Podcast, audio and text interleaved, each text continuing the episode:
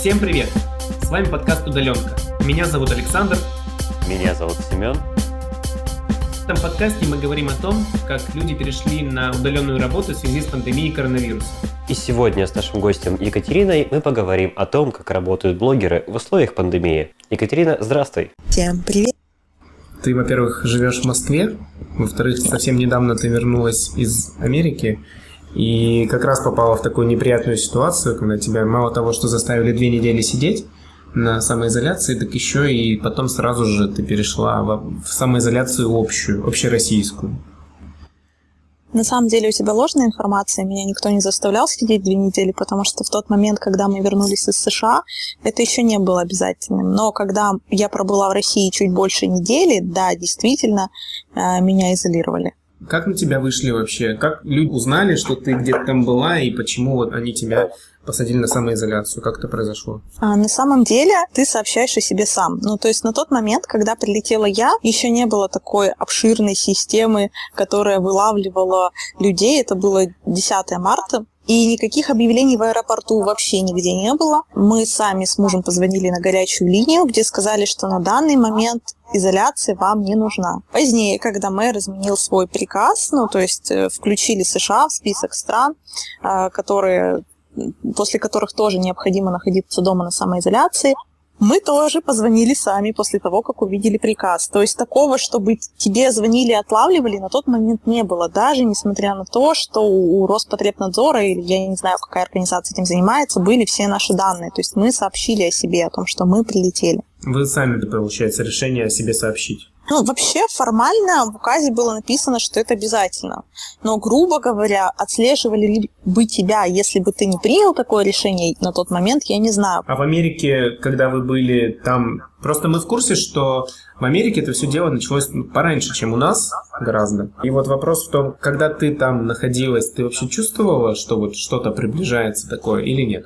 Скажу так, мы прилетели в Америку 22 февраля, было еще очень спокойно. И уже к концу поездки, где-то примерно 5 марта, 4 марта, начали весить дезинфицирующие средства, санитайзеры везде. Продавцы были в перчатках, были просьбы о социальной дистанции и так далее. Но количество людей на улицах там, какие-то ограничения по скоплениям не были введены. Я знаю, что на тот момент на самоизоляции сидели все, кто прибыли из стран со сложной эпидемиологической ситуацией. То есть у них уже была такая самоизоляция введена до нас. Если честно, это для меня очень удивительно в плане того, что в США сильнее соблюдается социальная дистанция, более ответственно многие относятся к правилам, чем у нас. То есть уже тогда, как бы, когда повесили дезинфектор, очень многие люди ими пользовались. Но там было просто очень молниеносное распространение инфекции. То есть на тот момент, когда мы вылетали, 9 марта, было примерно 500 зараженных на всю, на всю страну. Может быть, там 600, я точных цифр не помню. То есть было очень немного.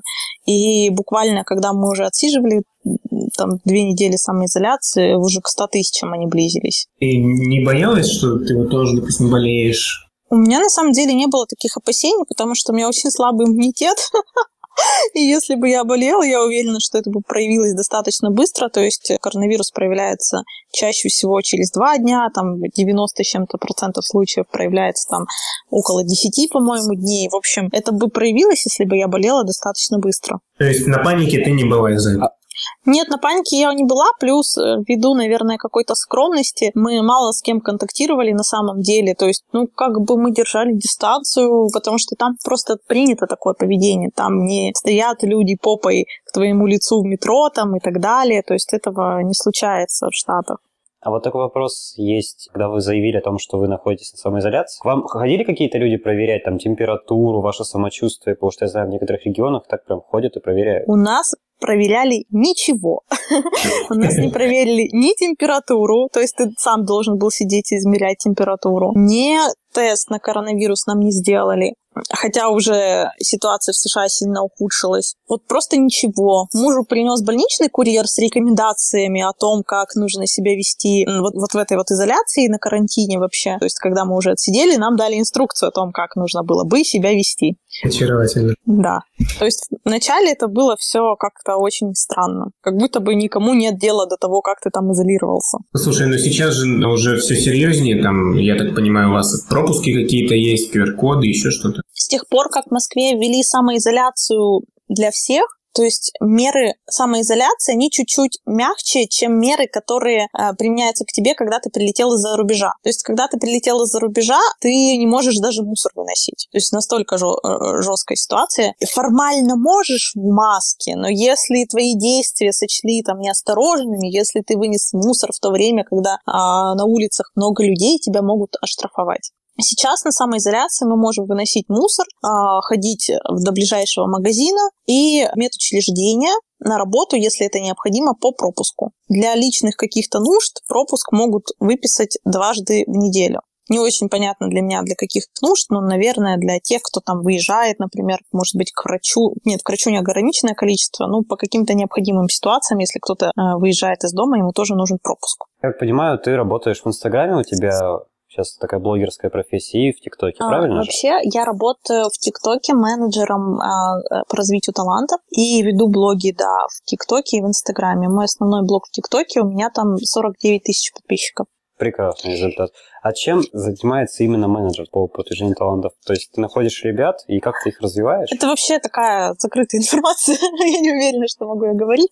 А-а-а. Ну, то есть по факту я занимаюсь поддержкой талантливых блогеров из ТикТока. То есть у ТикТока есть такая программа поддержки талантов. Это, как правило, какие-то тематические блоги, например, певцы, или вот бьюти-блогеры, они тоже в отдельной категории. То есть э, сама площадка TikTok поддерживает талантов и информационно, и какие-то мероприятия организуются и так далее. То есть разные активности происходят. Вот этим я занимаюсь. Как-то повлияла самоизоляция на работу? Она как была в телефоне, так в телефоне и осталась. То есть все свои задачи я могу сделать в телефоне. Я работаю удаленно.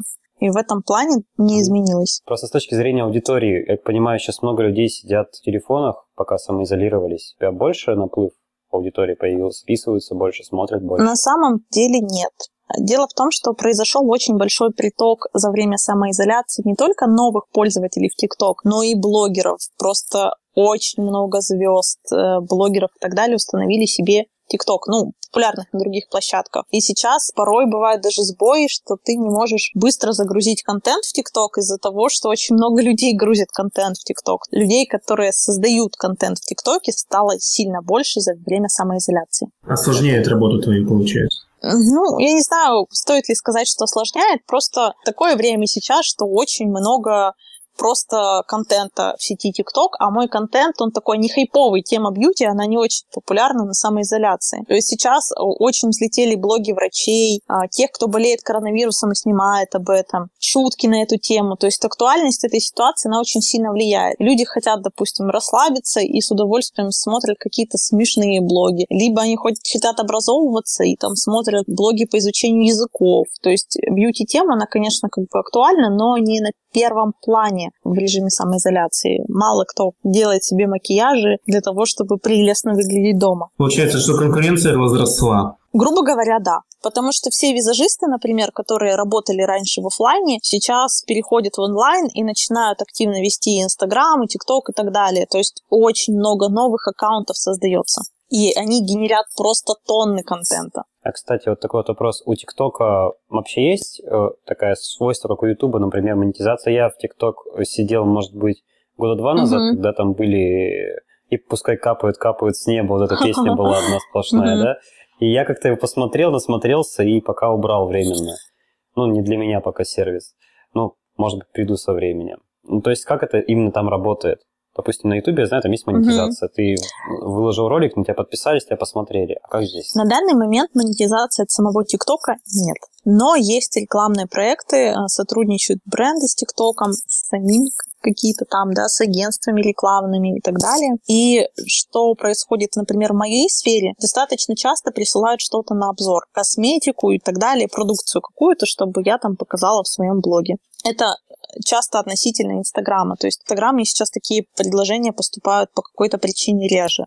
Я предполагаю, что косметические бренды начали уже вот осваивать ТикТок как площадку. Вот, кстати, вопросец по поводу Инстаграма и ТикТока. Как думаешь, как-то повлияла вот эта вся ситуация с короной на Инстаграм и ТикТок в смысле конкуренции двух соцсетей? Я думаю, что самоизоляция привела очень много новой аудитории в ТикТок, потому что там такие веселые ролики, мало рекламы, более живой контент на сегодняшний день, чем в Инстаграме. И я полагаю, что да, не в плане площадок даже, а вот в плане блогеров и их вовлеченности, я думаю, что точно э, блогеры из Инстаграма немного проигрывают.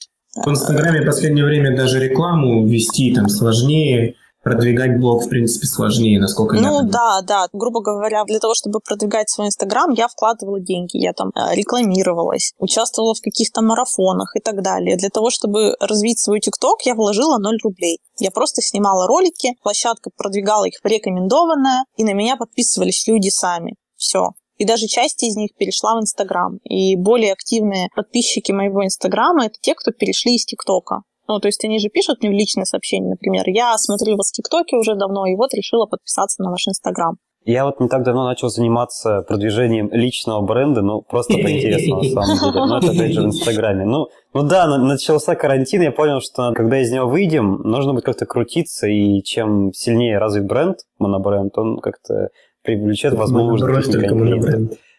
Ну, так и есть, да, что делать.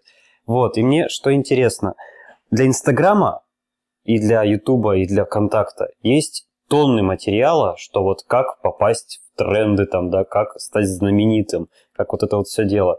Я в этом верю, если честно, с трудом, потому что основной посыл этих всех курсов это то, что ты берешь блогера, раньше да, и просто вкидываешь в этого человека, и он типа тебя на взаимной рекламе пиарит, и к тебе приходят его люди. А есть какая-то уже такая вот технология ТикТока, или он все-таки сам хорошо еще раскручивает? Технология ТикТока очень простая. Делай годный контент. А контент должен быть интересным и заинтересовывать с первых секунд, потому что в ТикТоке чем выше досматриваемость ролика до конца, тем больше человек его увидит. Интересный феномен. Когда я только поставил себе ТикТок, я выложил видео максимально тупое. На этом видео я открывал банку со сгущенкой.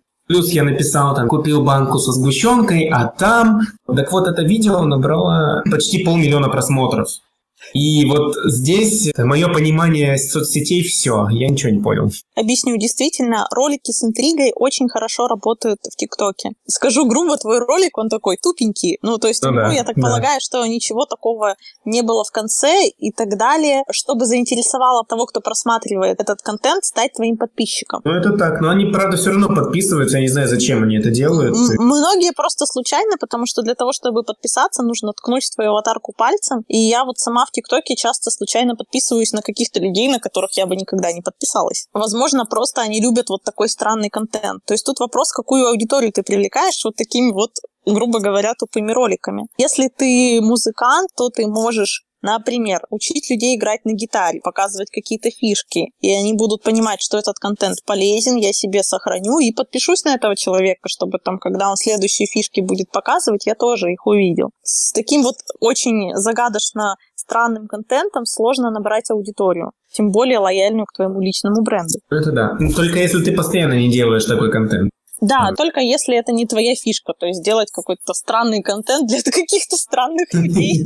С точки зрения контента, вот я знаю, что есть такое понятие, как изменение волн контента. Соцсетка только появляется, она наполняется всяким дном. Ну, вот как было с Ютубом, как было с Инстой. Как я понимаю, ТикТок, сколько ему уже лет? Вот ему Лет пять, наверное, да? Молодой еще, мне кажется, меньше. Чуть-чуть да. меньше, по-моему, года два-три. То есть это же раньше было мюзикли, то да? есть мюзикли это было другое приложение. Сейчас уже чувствуется изменение вектора контента? Или вот он, как вот я смотрел его, когда он только появился, вот пускай капают, капают, шарики снизу падали, люди под это танцевали. Я вот просто сейчас услышал, что это игра на гитаре. Нет, там, нет, контент очень сильно изменился, и когда я пришла в ТикТок, это было в августе прошлого года, он уже начинал меняться. То есть на тот момент, когда я пришла, практически никто не делал раздел обзоров косметики. Я просто взяла и попробовала выложить ТикТок обзор косметики. И оказалось, что есть куча людей, которым интересно смотреть обзоры косметики, а не скачущих людей под песни. На тот момент уже было достаточно много блогов с творчеством, то есть тех, кто рисует онлайн, показывают там какие-то техники лепки, то есть творческих людей было уже достаточно много. Сейчас там уже куча бьюти-контента, и начинает подтягиваться, так скажем, образовательный контент, то есть там изучение языков, игра на гитаре и так далее тоже есть. Есть, конечно же, танцоры, есть просто красивые девочки, на которых люди подписываются просто потому, что они какие-то очень красивые и интересные. Осмысленного контента стало намного больше за последний, наверное, год. Буквально месяц назад TikTok просто обливал всех своих пользователей контентом про коронавирус. Мне одно время даже хотелось его удалить. Потому что это было ужасно. Я даже не лайкал эти записи, но они все равно попадались мне постоянно. Ну, просто дело в том, что другие люди это смотрели и реагировали на это. И, возможно, эти люди даже совпадали в каких-то интересах с тобой, поэтому это показывали тебе. Просто у меня вот это видео с банкой, оно меня дискредитировало на всю жизнь.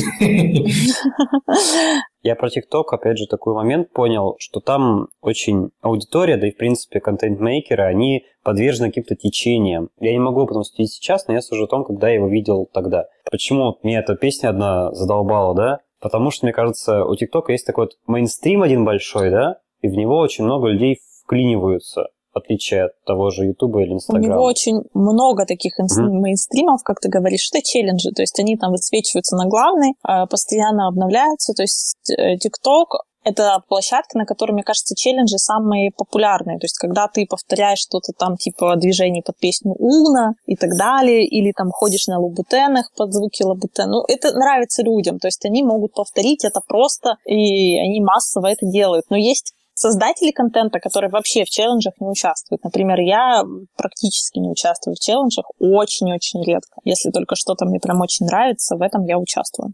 А как дела с авторскими правами и цензурой на ТикТоке сейчас? А, там прописаны а, правила, то есть нельзя, например, а, показывать нож, вставлять детей одних в кадре и так далее. Это все можно почитать в ТикТок. В плане цензуры я не знаю, действительно, банит ли он за слова какие-то, потому что мат есть. Возможно, он просто не может его считать, но как бы э, мат на площадке однозначно есть. Прекрасно. Это повод Остальное, если правилами не ограничено, то можно. Пандемия влияет на нашу жизнь в том смысле, что мы сейчас из-за того, что находим, ну, я говорю конкретно про себя, из-за того, что я нахожусь э, постоянно дома, я реально стал залипать в ТикТоке гораздо больше. И даже перед сном теперь у меня появилась такая, знаешь, традиция залипнуть в ТикТок на полчаса, короче. Иногда больше. Знаешь, это ты э, открываешь ТикТок, моргаешь, и проходит три часа. Да, да, и многие люди сейчас именно смотрят ТикТок активно. Я думаю, это связано с тем, что общий уровень тревожности, он достаточно высок. А в ТикТоке много именно такого легкого, развлекательного контента, mm-hmm. который выключает мозги. То есть ты можешь смотреть на котиков, там умиляться, смеяться. Ты можешь смотреть, как какую-то глупость делают люди, как они открывают банки, и просто тебе легко, и твой мозг как бы так... Что там просто шикарное видео с дронов, как э, дроны летают, там снимают какие-нибудь горы, море. Да, да, да, да, да. То есть на самом деле тебе выпадает видео в зависимости от твоих интересов, от того, что ты просматриваешь. У меня, например, очень много бьюти-контента. Но в целом ты просто как бы там отдыхаешь от стрессовой ситуации. Я думаю, что очень логично, что число просматривающих ТикТок пользователей выросло. Получается, чтобы стать угу. блогером в ТикТоке, есть какие-то моменты, то есть, допустим, ты должна делать видео каждый день туда, и все будет круто, или ты должна делать видео через день, чтобы люди ждали прямо твое видео? Какие есть правила входа и что нужно делать, чтобы стать классным? Вообще, на данный момент а, ребята, которые делают контент, говорят, что очень классно, когда ты прям несколько роликов в день выкладываешь. Я выкладываю ролики достаточно редко, и иногда даже две недели не выкладываю. Ну, то есть я такой самый ленивый блогер в ТикТоке. Вот. Но я бы сказала, что оптимально хотя бы три раза в неделю выкладывать, то есть чтобы о тебе и помнили, и как бы и контентом была наполнена лента. Ну, мне кажется, здесь стандартные правила любого контент-мейкера на любой площадке. Выкладывай контент ровно так, чтобы тебя не успевали забыть. Да, и будет очень важно, чтобы контент был качественный и, там, не знаю, конгруентный твоему аккаунту. Слушай, Катя, я хочу тебя спросить, вот рано или поздно самоизоляция закончится. Уже, в принципе, президент сказал, что 11 числа мы там начинаем постепенно открывать все. Народ из дома попрет на улицу. Поедут в лес, там, в парк гулять еще куда-то. Соответственно, из онлайна будет большой выход, как мне кажется. Как это отобразится на твоей деятельности? Будет ли отток подписчиков? Слушай, я не могу сказать, что есть какая-то прямая зависимость от того, как люди сидят дома и, и подписчиков. Как минимум у меня, возможно, появятся какие-то рекламные заказы от брендов, в которых будут деньги, потому что они будут покупатели. Логично. Вот, потому что сейчас в основном компании сворачивают свои какие-то, да, рекламные проекты, потому что покупательские интересы сузились, то есть все покупают продукты и все. И то есть проекты, которые были с косметическими, допустим, какими-то магазинами, они просто отменились. Я думаю, что если отток в просмотре контента будет, это замечательно для людей, и все равно останется какое-то время у человека, там раз в неделю проскролить ленту в ТикТоке или раз в две недели. Ну, то есть я не думаю, что того, что человек будет сидеть на природе, он не будет скроллить соцсети. Люди будут ездить в метро и скроллить соцсеть. То есть, ну, как бы, мне кажется, тут не будет проблемой потому что тебя смотрит лояльная к тебе аудитория, твои подписчики, они тебя видят в первую очередь и не переключаются на новых. Так и есть. Вот сейчас выкладываю ролики в и никто не Инстаграм по минуте, и никто не смотрит, да. Научись... Нет, ну охват, охват. Между прочим, ТикТок ну, ну. клевая вещь, он научил меня делать короткие ролики. Не всегда эти ролики умные, но я реально научился. То есть, ну, не, на самом деле меня этому Инстаграм научил, если говорить по чесноку, потому что в Инсте там сторис, да, 15 секунд. И я научился в 15 секунд впихивать максимум информации. Даже если это информация о том, как я иду на работу и открываю несколько дверей подряд. Боже, это очень важно, я понимаю. Вот, ну, факт в том, что э, за 15 секунд, на самом деле, можно сказать очень много. И, ну, этому, наверное, у нас ТикТок в том числе и учит. Ты просто не представляешь себе, как я делаю какой-нибудь обзор бьюти-боксов в ТикТоке. То есть я вырезаю все речевые помехи. Где-то там я замедлилась, и сделала вдох. И я этот mm. момент вырезаю, потому что иначе мой ролик не досмотрят. То есть это действительно так, ты учишься сокращать вообще все, что ты хочешь сказать, особенно если ты начнешь вести какой-то там образовательный или вообще просто информацию, несущий контент в ТикТоке, то придется сокращать свои речевые обороты до минимума. С вами был подкаст «Удаленка». Всем пока, не болейте и сидите дома, пожалуйста. До свидания. До свидания.